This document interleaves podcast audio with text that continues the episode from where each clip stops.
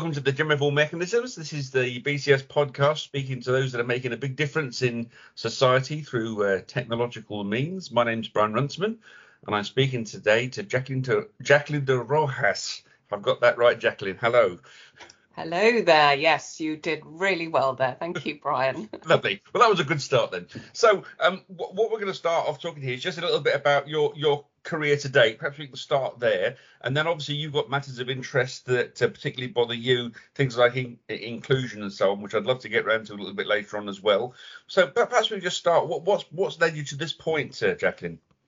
Oh gosh, so many things. It's never one one journey, is it? But um, I I actually uh, did a degree in uh, European business and languages in Germany, okay. and I came back from uh, university needing to earn some money, and I was offered a job in technology recruitment. So two years selling people doing I had no idea what then into technology roles, programmer roles actually and then after two years, I went to work for my largest client, which happened to be one of the um, fastest growing tech startups in the UK, and never look back. So I I have had a 30 year career in tech, more by accident, I would probably say, than by design. Yeah, yeah. Now that, that that's an interesting point because obviously uh, one of the things I'd like to ask you is what tips would you give to to other females wanting to make strides because there's barriers in the way, right? Yeah, yeah, there are, and it's the thing about tech though today is that every business is a tech business. Mm. So there is every different kind of role, which is also, you know, from from uh, creative roles right through to deep technology roles inside most businesses. So I would say jump in and look for something that you love, um, because passion takes you a long way, doesn't it? Absolutely. What is it? What is it that you love? What sparked your interest in the tech side of things then? Do you know what I loved? I loved, uh, well, obviously the money was amazing, uh, and, and, still is, by the way. For anybody out there thinking, you know, where can I earn a lot of money reasonably quickly? I would say tech is is such a high value opportunity for you. Mm. Um, so I love that. Not only though, I mean, I love the fast pace innovation, change, the diversity of it, the always onness of it. It just suited my character and personality. I'm I'm very um I like to get things done. I'm a deliverer. And also, you know, it's a big people business. So if you like, you know, relationship building and networking, then tech is really a great place to to practice all of those things that's a lovely comment. In fact, it's not what I hear necessarily so much that it's a, it's a people business because there's still a perception, isn't there, that there's the sort of geek and you can just hide away and just do your geeky thing without interacting with people. But it's really not the case now, is it? I don't think it is. Although I am going to say it is a very inclusive industry. So if you do want to hide away and do your thing, that's also okay because we need mm. a lot of people to be focused and you know this we always talk about diversity and inclusion, but we we don't often talk about neurodiversity. And mm. I think people who, you know, are introverts versus extroverts, uh, or who have superpowers like they are on the, you know, on the Asperger's or autism spectrum, some kind, we need a ton of that yes. superpower in the in the industry. So welcome all, I would say. I, I think I think the IT industry is one place where uh, perhaps that's recognised quite quite clearly though, isn't it? That, that autistic folk, for example, can, can really add something to a business. Totally, especially in cyber, you know, to hmm. see trends that that us mere mortals can't see, um, and and spot fraudulent patterns and different behaviour. I think it's very very exciting that we are inclusive in that way. I think a superpower is a nice way of looking at that as well, isn't it? Yeah, it is. Uh, tell us about your experience, uh, um, because you, you, you cover it from a number of angles. At BCS, we uh, most of my interviews in this series actually have been with women, interestingly enough.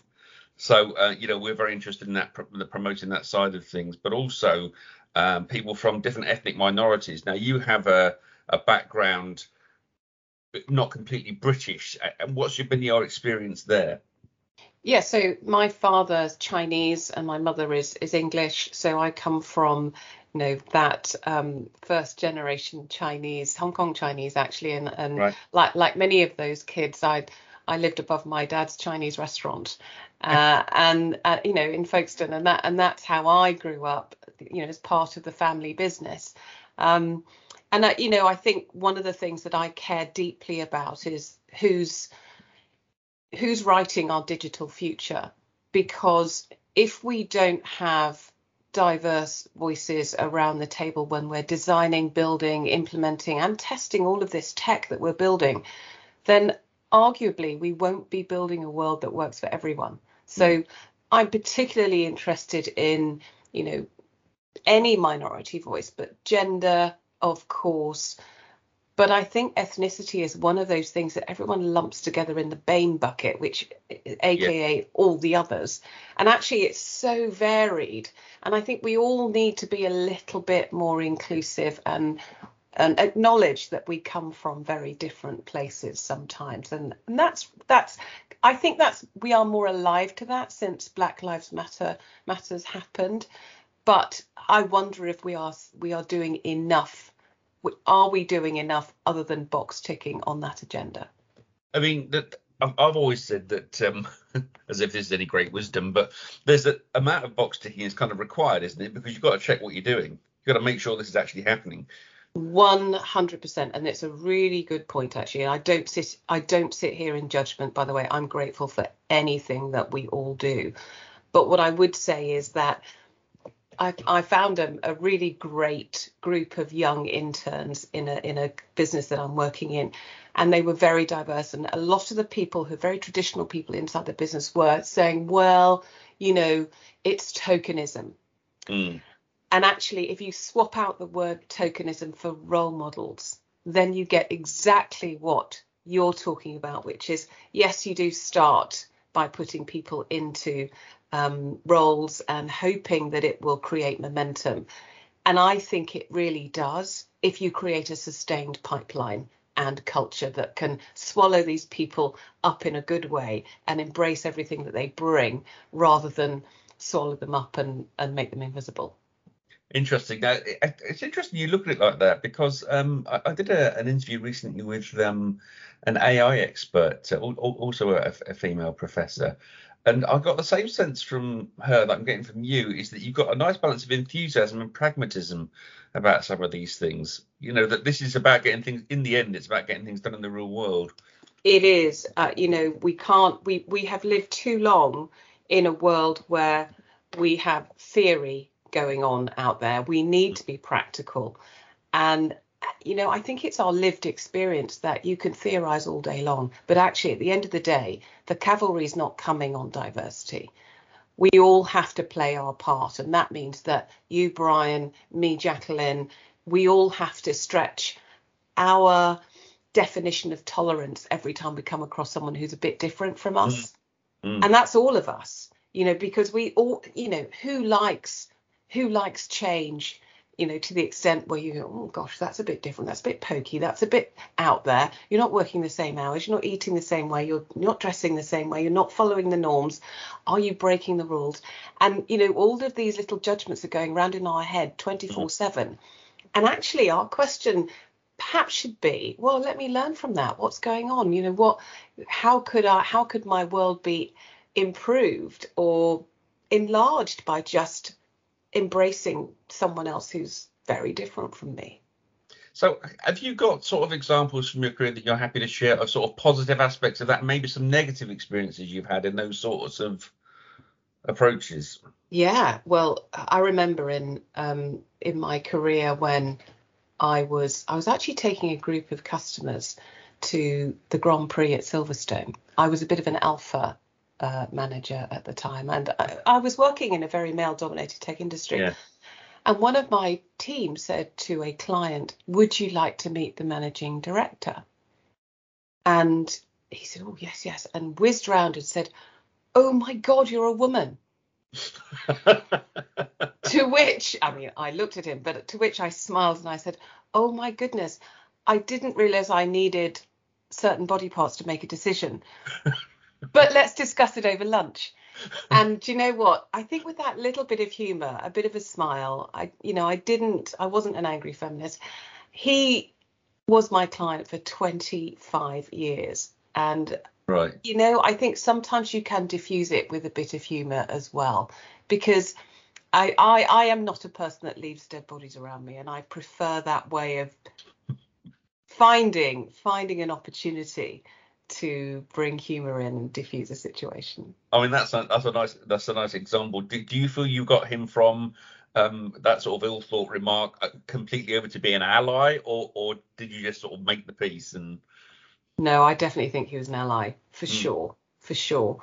And you know, and I think that's actually a really good point. Is you know, male allies are mm. important in this diversity and inclusion journey. We need, you know, of course, we need um, male allies to be positive, but we need more than that. We need them to take minorities, uh, women, and, and other minority voices by the hand and put them into positions of influence because women and minority voices belong in all places where decisions are made. And that is a fact. And actually, also, you know what?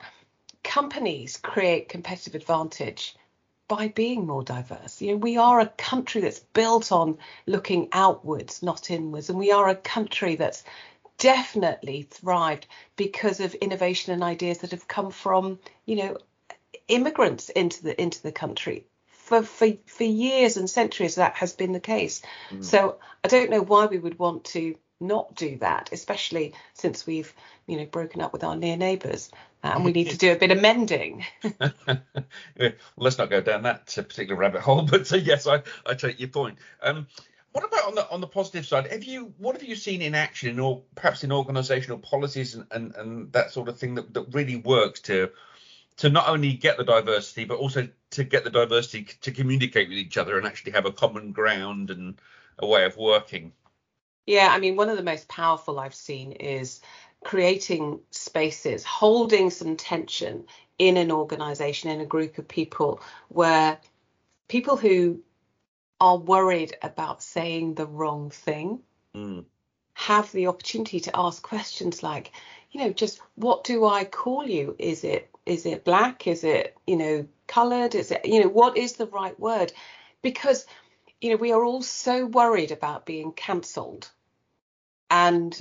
I think holding that space to ask questions where the questions come from a place of really positive intention and learning, those to me are the places where we can all thrive together. Now that takes some compromise on both parts, you know, because mm. you might get questions that you think, oh my goodness, I wasn't expecting that. That's you know, bit of a throwback but you know or, or you might get questions that you just weren't expecting and, and but i think if you come at it with positive intention to create a one plus one equals 11 i think that for me is the best of all worlds. And you do it frequently. You can't just do it once. This is where people come together to ask those questions we all think but can't don't feel we can say out loud. And i think that's where we really all learn together. That's interesting. That's interesting. Uh, do you know what? It's just sparked in my mind that doing my prep, I was just reading your LinkedIn, uh, not your LinkedIn, your um, Wikipedia entry. there's a there's a semi-amusing sentence in it where it says, um, uh, who has been described in media as a British Asian woman. I, I, I sense a little bit of terror in that very sentence. Yeah, I mean, you know, but I, I'm I'm pretty relaxed. I think I think people um, must use uh, descriptors that work for everybody. Mm. But I also think that it can be a tricky landminish kind of area. And we all have to have a little bit more tolerance, both on the receiver and and you know and the giver uh, ends, because it's so hard to get it right. And all these words and phrases change so fast; it's hard mm. to keep up as well. Yes, yeah, yeah, that's an interesting area in itself, isn't it? Uh, uh one of my friends, uh, uh, Chen Mao, who was has done a breastfeeding app, which has um, uh, done a couple of articles on really interesting little application. I talked to her about her experience coming over to the UK, and she was talking about the fact that if you speak with a foreign accent, people think you're stupid, and um, that must be profoundly frustrating. Well, yeah. Well. I imagine it is, but we all kind of our default business language is English, yeah. or is it? You know, it is here, and so you know anyone who's making an effort to speak our language must surely be applauded for that alone. I mean, you know, we, we do we make that the same amount of effort overseas? Hmm, I wonder. Yeah, absolutely. Well, very good question. Yes. Um, can I pick uh, pick up something else here? So, so this is something else I just swiped from your um, um, Wikipedia page. Actually, first of all, I noticed you're in Swindon, which is where uh, BCS are. So uh, I know, know. Well done for getting out of there. it's you a wonderful town. It's a wonder. Before we get any complaints, it is a wonderful town, and I am grateful for all my friends uh, who are still there. And it has been. Do you know what? It was um, I lived uh, probably uh, at the rougher end of town in a council house, and it was a a really big lesson in growing up pretty quickly. But okay. it was quite benign, I'm going to say. It was okay. it was it was a good time in Swindon. Yeah, I've been here since I was about five. So, uh, were you at sort of Penhill area? Is that where I'm? Okay. Definitely the Penhill area. Okay, I'm guess. Yeah, I guess straight away. You see what you meant there.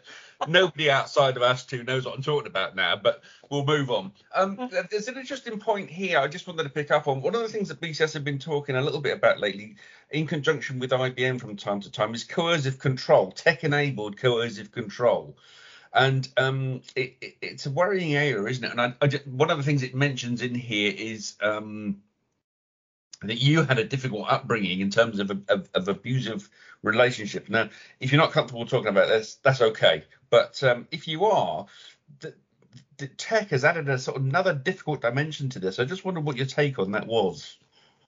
Well, you know, abusive relationships are tricky, um, very, very tricky because it, it, it is it implies um, that there is someone who can't defend themselves, and and that that is a very very uh, uh, distressing situation. And I have, as you say, experienced that myself in once um, through violence, and second through uh, the threat of sexual uh, interest, which was which was all very very difficult as a child. Mm. Um, what I would say, and, and I know what you're referring to, is is you know going into virtual spaces now where you can be approached and you know assaulted actually. Mm. i think one of the things we have to be aware of is you know online rules must apply as well as offline rules. So we need to teach our children and ourselves to stay safe online we we have actually created a girl guiding badge which is all about stay safe online which is so mm. so much needed for everybody though.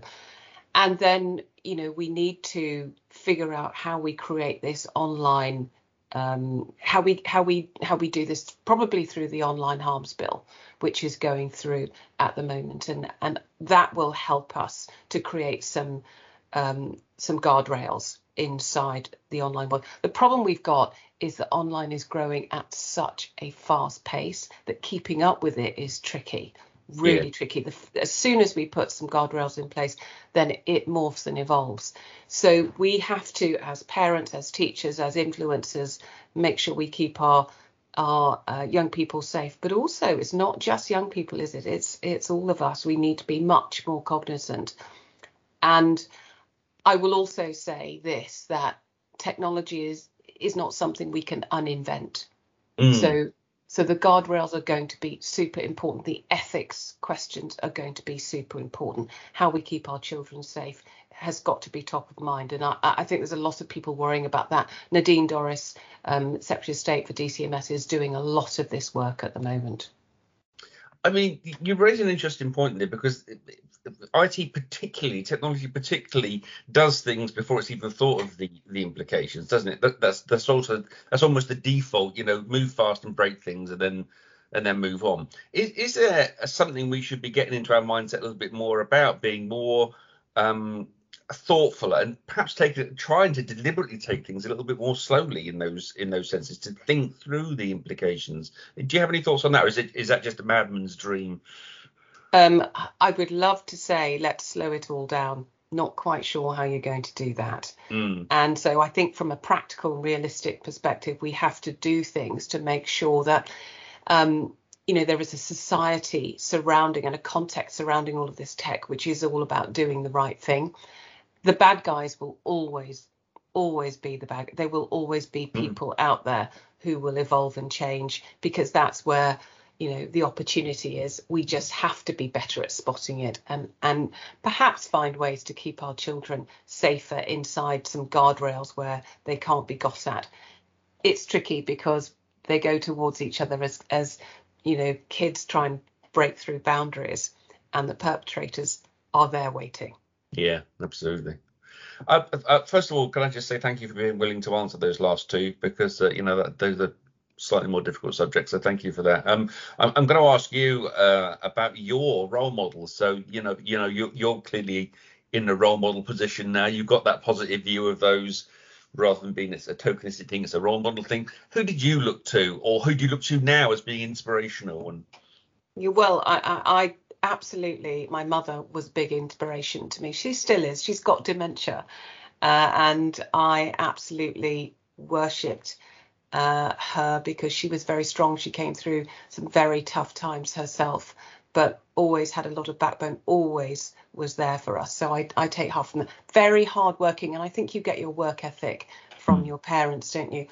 Um, I'm also going to say that role models are not always positive, but you do learn from them. Okay. Yeah. Uh, and you know, and I did have negative role models in my father and um, you know, arguably my stepfather. So I think I learned a lot of what I didn't want to be like mm. through those experiences, you know, violence, um, drinking, um, uh, gambling, all of those things that really steered me in the complete opposite direction. So I'm going to say role models. Um, you are a role model whether you choose to be or not. Just choose to be a great one. Mm. You're the first person that said about negative role models uh, to that question. I ask everyone that because I'm always interested to hear who's answered. That's really good. Any sort of inspirations in the in the IT tech industry or or or, or computer science yeah, sort of area? Totally. I, I, mean, obviously, you look at all the the, the greats inside uh, the tech industry. Ada Lovelace is one of them, of course. But I look at my peer group and I look at people like Vanessa Vallely, who runs the best umbrella group for women's networks and minority voices. I look at Sue Black has done mm-hmm. so much for um, tech women coming into the industry, but also women who've been abused. And I look at Anne Marie Imafidon, who's done so much for young women joining the industry. Honestly, the list is never ending. You know, Rav Bumbra, who has done so much to inspire girls at schools it is an extraordinary list. We stand on the shoulder of giants in this industry, and there are so many women who have done so much and continue to do so much to inspire women into the industry, and I love that. Jacqueline, that's been really excellent. Thank you so much for taking the time to speak to us today. Uh, I, I, I um, I've really enjoyed that. You, you made some lovely points. And is there anything finally you'd like to say to BCS members in general? Mostly members that listen to us, not not exclusively, but mostly. Yeah, I, I suppose the one thing I would I would say is, you know, I perhaps end on celebrating difference, which I've done my whole life. My differences are what make me unique, what makes me able to think differently.